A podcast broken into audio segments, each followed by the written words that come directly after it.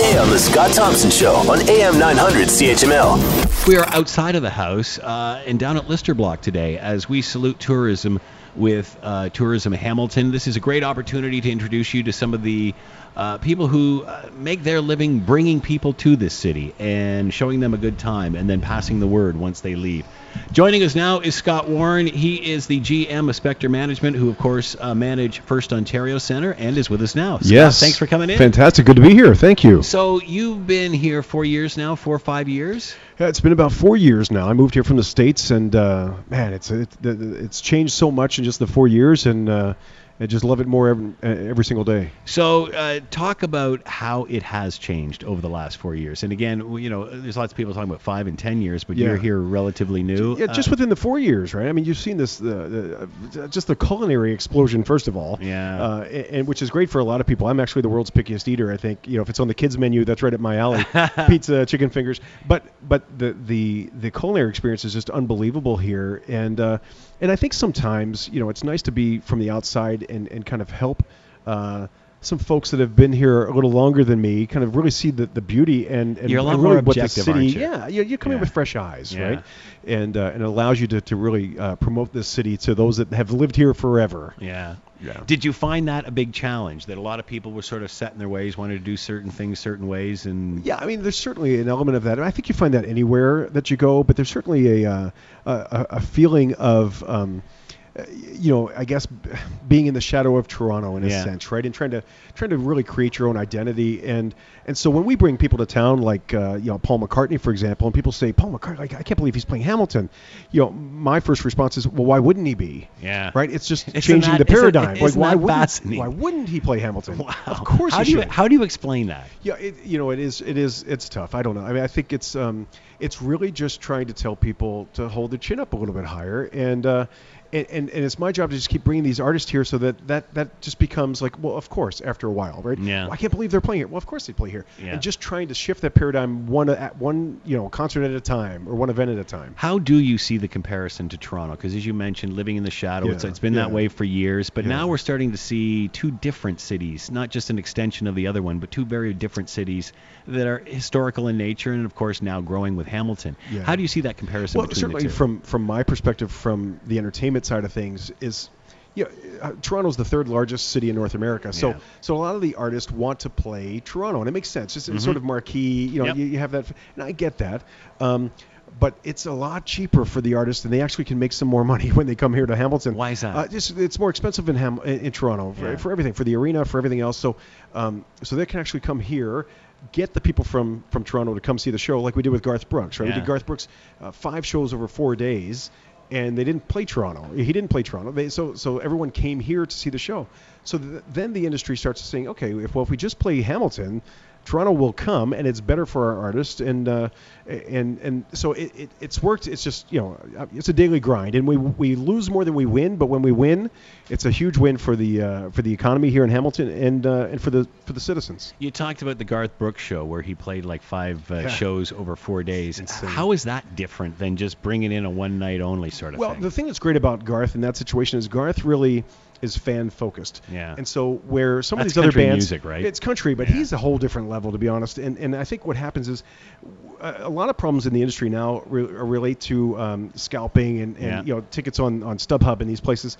Um, and so what Garth does is Garth creates enough of supply to meet the demand, and so there's really no need to go buy them elsewhere because there's five shows to choose from. Isn't that something? And so it's so where you know most of the shows come in come in one night only, and you know like we've got a show tomorrow night with Tool, uh, and it sold out in minutes. Yeah. Um, and and people were upset they didn't get a ticket. Well, but with Garth you get five shows and you, you- chances are pretty good you're going to get a ticket. Yeah. So it's just a different model, uh, and not every artist can can sit in one city for for five shows. Yeah, really. Um, but uh, yeah, he's he's he's the exception. Uh, so, what is the process when you are trying to bring a, an act in, and you say you lose more than you win? Yeah. Obviously, you're Yeah. losing it to the to the big brother down the road. Um, w- w- how do you fight that battle? Yeah. Well, in, in some cases we lose it to them, but you take a, a, an artist like Tool, uh, and and Tool is playing in, in certainly you know in this in they're playing Montreal and us, Yeah. that, right? Uh, Yeah. And and that's so. Um, so the, Toronto wasn't even an option for them. So there are certain things. It's really just positioning it, and and the more we do shows like McCartney and uh, the huge success we had with Arkells here, Mhm. um, you know, and and of course the hip uh, last year, and the the more we do things like that, the more that the industry you know takes notice, and What- so it helps us uh, position ourselves, you know, as it compares to Toronto. What does it do for First Ontario Centre when they do, or even from you know a promoter standpoint, when you do bring in someone like a McCartney and it goes off without a hitch and everything's Well, great? I mean that's the thing, right? So not only does it sell out quickly, Mhm. but but we execute really, really well. Mhm. And uh, and so you know, there's I have uh, you know letter after letter just saying thank you so much for your team was outstanding. You guys are amazing. Can't wait to come back. It's because once they're here, and we may not. We not, may not win all the time, but when we Mhm. do, we really take care of them and, Right. and uh, try to create a, the best experience possible so they want to come back. uh, how do you make the experience even better? Well, you know, I mean, the, the experience overall, um, everything from back of house to you know the, the what the, the fans or the guests experience, you know, could certainly use a bit of an influx of, of capital dollars.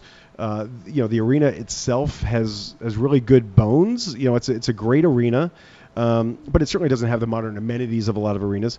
Um, you know, but I, I you know I told a story of Paul McCartney where I yeah, I was a little concerned because he plays some major arenas that have a lot of amenities, and so I was like, okay, when they're doing the walkthrough with us, I was like, mm, a little nervous. Yeah. Know, what are they going to think of this this older facility? They came in and they loved it because they don't get this kind of room in our building like anywhere else. Mm, It was yeah. phenomenal, Hmm. and uh, and I'm like, yeah, we've got cinder block, you know. Uh, dressing rooms, but they come in and they have a designer that comes in. You won't even know, you won't even recognize it when they're something? finished, right? So, so we, it, it helped us sort of, you know, change our own paradigm a little bit in terms of Yeah, uh, what you can do. what we can do, and, and really what the artists are looking for. But certainly from a guest perspective, uh, you know, I, I wouldn't mind ramping up that uh, that experience a little bit more. Uh, is Toronto full? Is that the? Is it like an alternative date, or will people pick this as a destination instead? It depends on the artist. A lot of times, you know, if the date isn't available in Toronto, they'll they'll come to Hamilton without Mhm. question. Uh, other times, if they want to they want to play Toronto and it's not available, they'll wait until it is. Right. Um, so it just depends on the artist and, and the artist management. Uh, but we do a really good job of just trying to stay in front of them as best we can and really promote the city, uh, the people, and uh, and what we can offer. How important is it that we have a facility of this size to get these acts? There's been lots yeah, of chatter yeah. about reducing size, this, that, and the other, but then we'll miss out on You're going to miss like out on a lot of stuff if you you go smaller. Now, I mean, the reality is you wouldn't be able to host the Junos. Yeah. You know, you you, you wouldn't have the McCartneys or the Garth Brooks. Mhm. Um, you know, just this year with Maroon Five, Green Day. Um, you know, they the, some of them may play the smaller building, for instance, in, in one of the buildings that we run in London. Mhm. Um, but they're certainly getting less money as a result of doing Yeah. it. So they would much prefer to, to have a facility of this size, and, and, and the facility of our size is really what is uh, uh, really most impactful uh, when when we're really competing against Toronto. It's like Yeah. it's almost the, the, capacity is very very similar. Yeah. Um, and so it, it, it's definitely and these are set up, and, and any tour like that, it's set up as an arena tour or a stadium Yeah. tour or a club tour or whatever. So if you've got an arena, obviously you're set. For Yeah, it. yeah, it's good. I mean, we definitely need the. I, in my opinion, I wouldn't want to go down in size. I mean, for hockey, we already curtain off the upper bowl. Yeah. We've got, you know, nine thousand uh, lower bowl available for uh, for hockey, and, uh, and and we can uncurtain the the upper bowl when we need it for shows like uh, Mhm. you know Maroon Five or Green Day. When's Bruce coming back? Oh man, I would love that. Seriously, how, I, you know, how difficult? Like, is- do you sit there? How do you how do you pick these? How do you decide? Is it who's on the road? Who's coming? Who do we have a chance at? Here's a wish list. Yeah, how do you decide? You, you, you, all of those things. It's you know who's releasing a new album because if they release a new album, then they're likely to tour behind it. Yeah. Um, uh, you're, we're going after people all the time, you know, and, and even if we don't have a shot, I mean, you know, a, a U2 tour, we're still going after Yeah. trying to get them here in Hamilton. And um, I mean, obviously they're playing the Rogers Center, but so it's it's all of those things. We're going after everyone all the time, and uh, and, and hope it works. But sometimes, you know, it's also an exchange rate issue, you know, because all these bands are getting paid in U.S. Mm. and uh, and so we really have to factor that in as well when we're kind of figuring out. So it's like an artist may want a million dollars for the night, but can we can we accommodate it? That that's a million U.S. So can we accommodate that plus to keep the ticket prices reasonable that people will actually show up? So.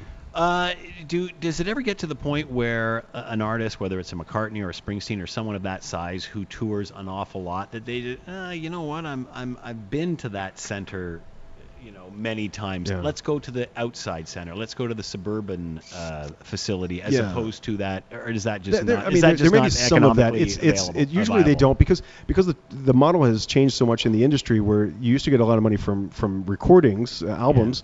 Now it's all touring, so you're going to go to the big cities and make the big dollars Right. while you can. Um, rare exception to that. You know, Elton John is an exception to that, where Elton will play some smaller buildings and things places he's never been before, Yeah. um, which is which is amazing. Uh, we just don't see that enough, unfortunately. Uh, you know, for uh, you know some of the smaller buildings, and I've been in small buildings as well.